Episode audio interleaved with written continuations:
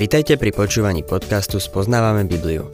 V každej relácii sa venujeme inému biblickému textu a postupne prechádzame celou Bibliou.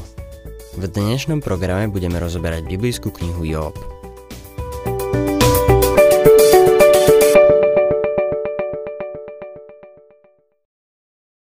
Milí poslucháči, dostávame sa k 36. kapitole knihy Job a už nám vlastne zostávajú len dve kapitoly Elihuovej reči. Budem čítať prvý a druhý verš. Elihu ďalej hovoril. Vydrž trochu a budem ti rozprávať, lebo ešte je čo povedať v prospech Boha. Elihu bráni Boha. Mal, rovnako ako my, obmedzené poznanie Boha. Máme dočinenie s nekonečným Bohom. Nemáme všetky odpovede. Toto je ťažké pre mnohých ľudí dnes. Jeden človek mi raz povedal, nedokážem veriť. Spýtal som sa ho, čomu nedokážeš uveriť? Veríš, že Ježiš zomrel na kríži a znovu vstal? Áno, tomu veril. Nevieš mu teda dôverovať? Spýtal som sa ho. Je veľa toho iného, čomu nedokážem veriť. Stvorenie, Jonáš, Noach, zázraky. Takisto mal veľa osobných problémov. Potom som sa spýtal. Povedal si, že sme veriaci kvôli nášmu hriechu, ale ja chcem byť veriaci. Povedal by som, že sa dopúšťal skutočného hriechu a tým hriechom bolo to, že dovolil, aby to, čo nevedel, ho znepokojovalo v tom, čo vedel. Milý poslucháč, ak vieš dosť na to, aby si uveril v Krista a dôveroval mu, to ostatné sa napraví samé. Skúsim to ilustrovať na jednom príklade. Práve teraz sedím na stoličke. Je toho veľa, čo o tejto stoličke neviem. Poprvé, neviem, kto ju vyrobil. Nepoznám ani tú firmu, ktorá ju vyrobila. Veľa neviem ani o materiáloch, z ktorých je vyrobená. Aké je to drevo, akú má povrchovú úpravu. Viem o tejto stoličke skutočne málo.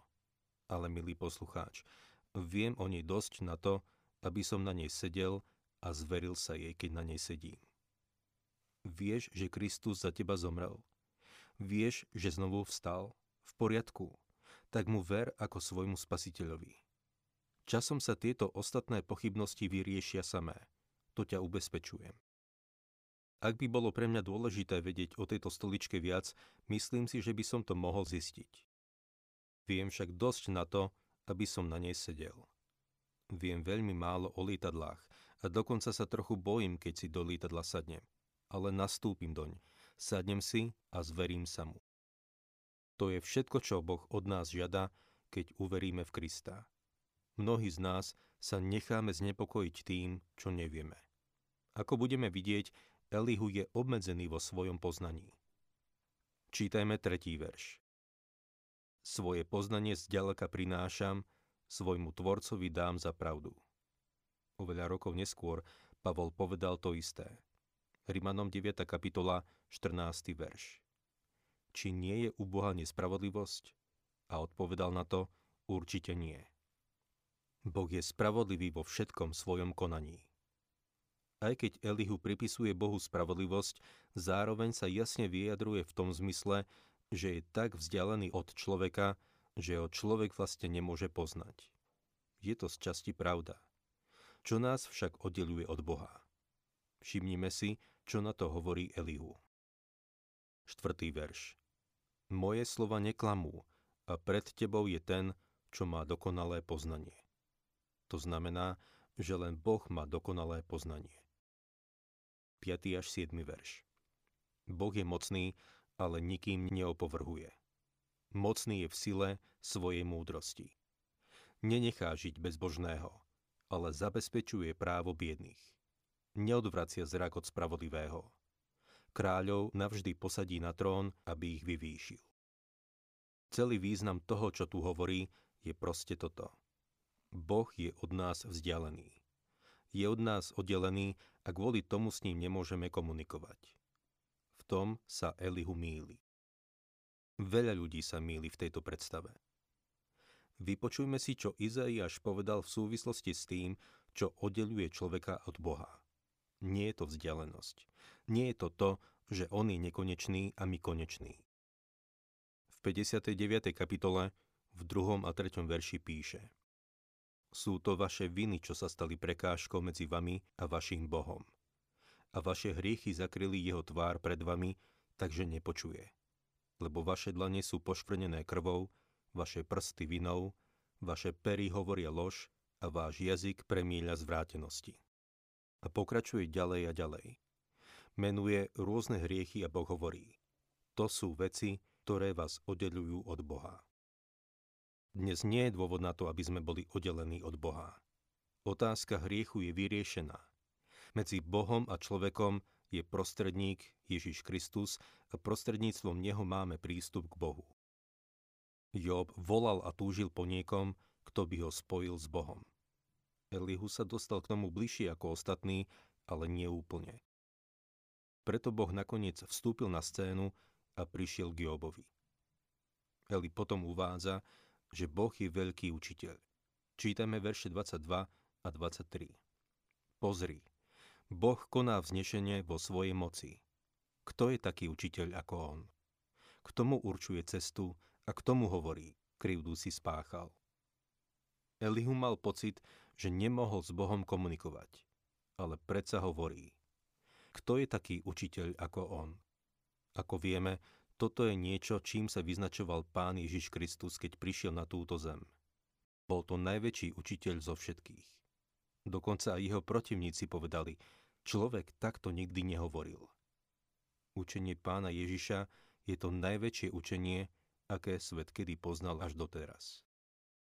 Je zvláštne, že ľudia, ktorí odmietajú pána Ježiša Krista, sa napriek tomu odvolávajú na jeho učenie.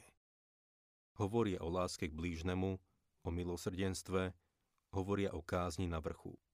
Neusilujú sa predsadzovať učenie Platóna či Aristotela, hoci to boli bystri muži. Nie. Pán Ježiš Kristus vychádza ako najväčší učiteľ. Elihu položil otázku. Kto je taký učiteľ ako on? Dostávame sa k 37. kapitole, v ktorej Elihu ďalej rozvádza svoje úvahy. V tejto kapitole by som chcel upozorniť len na verše 22 až 24. Zo severu prichádza zlatistá nádhera. Okolo Boha je hrozivá veleba. Všemohúceho nenachádzame. Veľká je jeho moc. Právom a veľkosťou svojej spravodlivosti neubližuje. Preto sa ho ľudia boja, na nikoho, kto je múdry vo vlastných očiach, neberie ohľad. Ako vidíme, stále usudzuje, že Boh je od človeka tak vzdialený, že s ním nie je možné komunikovať. On je tam hore ďaleko a my sme tu dole. Ako sme však videli, to, čo oddeluje človeka od Boha, nie je jeho veľkosť a majestát, ale ľudský hriech. Z tejto kapitoly je zrejmé, že Elihu nemôže zastávať úlohu proroka či prostredníka pre Jóba. Preto som sa ani ja nikdy nešpecializoval v oblasti poradenstva. Ak mám povedať pravdu, neviem dosť na to, aby som bol poradcom. Mám pocit, že človek, ktorý sa stavia do roli poradcu, zastáva miesto Boha. Jobovi priatelia sa mu snažili radiť. V jeho živote sa pokúsili zastávať Božie miesto. Problém bol v tom, že ich vlastné poznanie bolo nedostatočné. Je dôležité si uvedomiť, čo poradenstvo vlastne je – vychádza z ľudskej skúsenosti a múdrosti. Najväčšia vada na poradenstve spočíva v tom, že nikto nie je vševedúci. Žiaden poradca nepozná všetky fakty a nemá všetku potrebnú múdrosť. Ako mnohí viete, mám rakovinu a v mojom prípade je dôležité mať dobrého lekára. Chcel som toho najlepšieho a mám veľmi dobrého lekára. To, čo sa mi na ňom páči, je, že nie je vševedúci a všemocný. Nebojí sa mi povedať neviem. Páči sa mi to. Robí to z neho človeka. Nestavia sa do roli Boha. Je to dobrý kresťan a snaží sa slúžiť pánovi a preto sa nesnaží uzurpovať si Božie miesto. Elihu sa takmer snažil stavať do úlohy Boha. Chcel byť pre Joba prostredníkom medzi ním a Bohom. Tu však končí s tým, že naozaj nepozná Boha tak, ako by mal. Nevie, ako pristúpiť k Bohu a je od Neho veľmi vzdialený. Preto je potrebné, aby sa ukázal samotný Boh.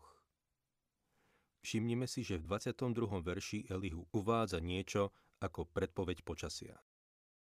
Zo severu prichádza zlatistá nádhera. Podľa roháčkovho prekladu prichádza blesk ako zlato. Prečo to asi povedal? Myslím si, že počas Elihuovej reči sa schyľovalo k búrke. Obloha sa zatiahla a blížila sa búrka. Vietor začal kvíliť a dopadlo zo pár kvapiek dažďa. Premenilo sa to na hrozivú búrku a ľudia sa rozutekali do úkrytu. Myslím si, že nakoniec sa aj Elihu utíkol skryť. Job zostal sám. V tejto chvíli, keď je opustený a slabý, sa mu Boh ukáže. Boh je úžasný. Dobrý učiteľ sa vyznačuje tým, že začne tam, kde žiak skončil.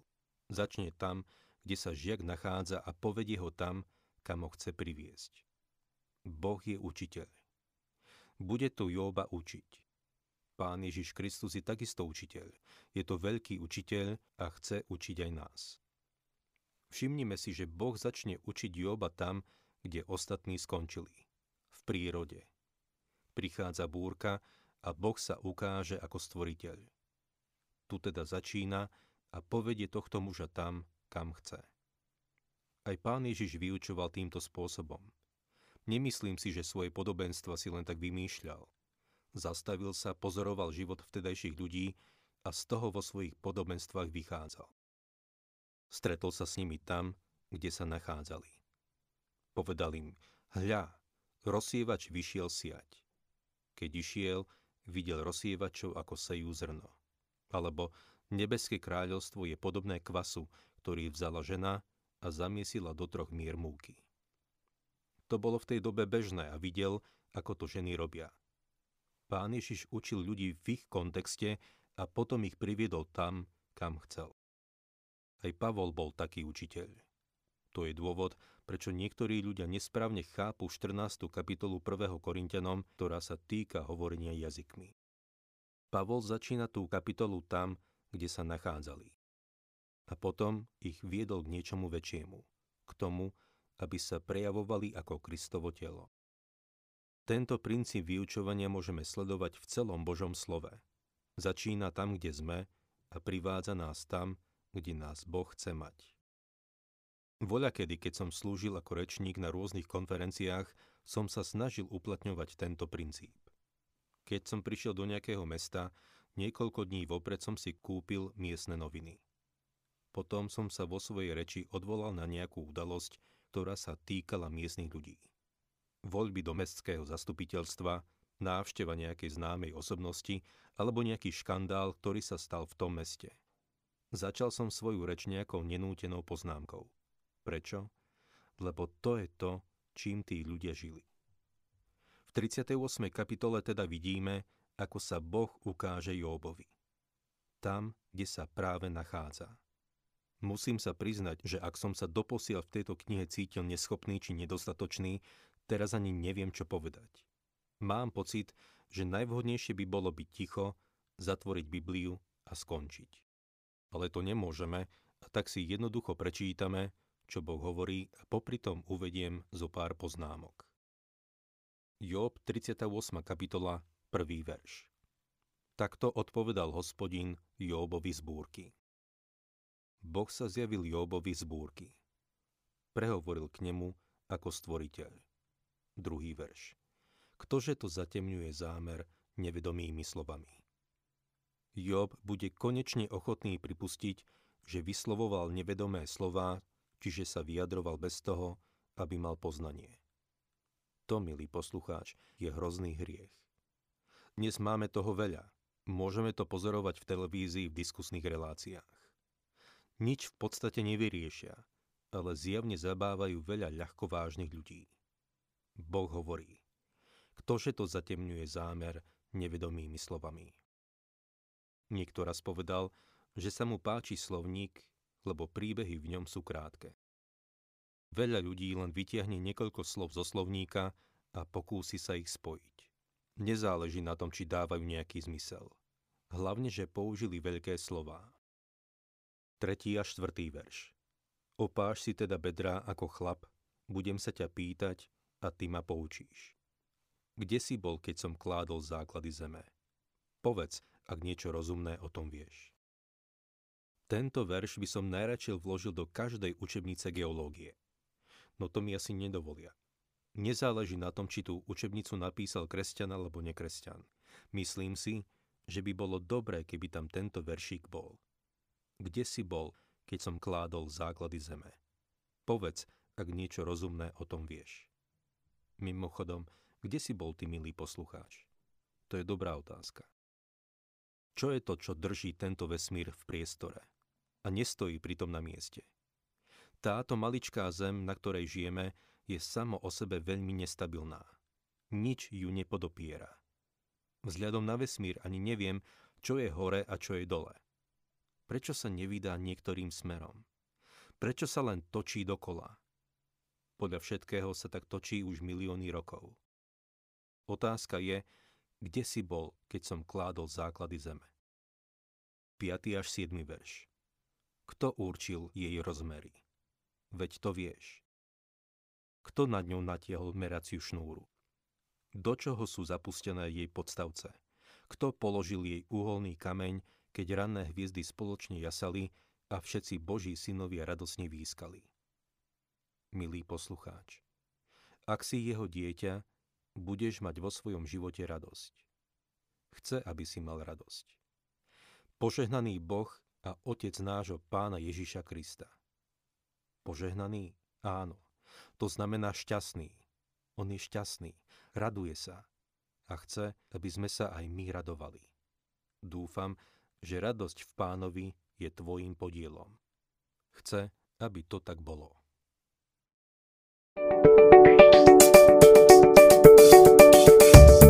Ak sa vám páči program Spoznávame Bibliu, budeme radi, ak ho odporúčite svojim známym a dáte like, alebo nás začnete sledovať na facebookovej stránke Spoznávame Bibliu. A ak vás niečo oslovilo alebo zaujalo, napíšte nám cez Facebook alebo na adresu spoznávame.bibliu zavinač gmail.com.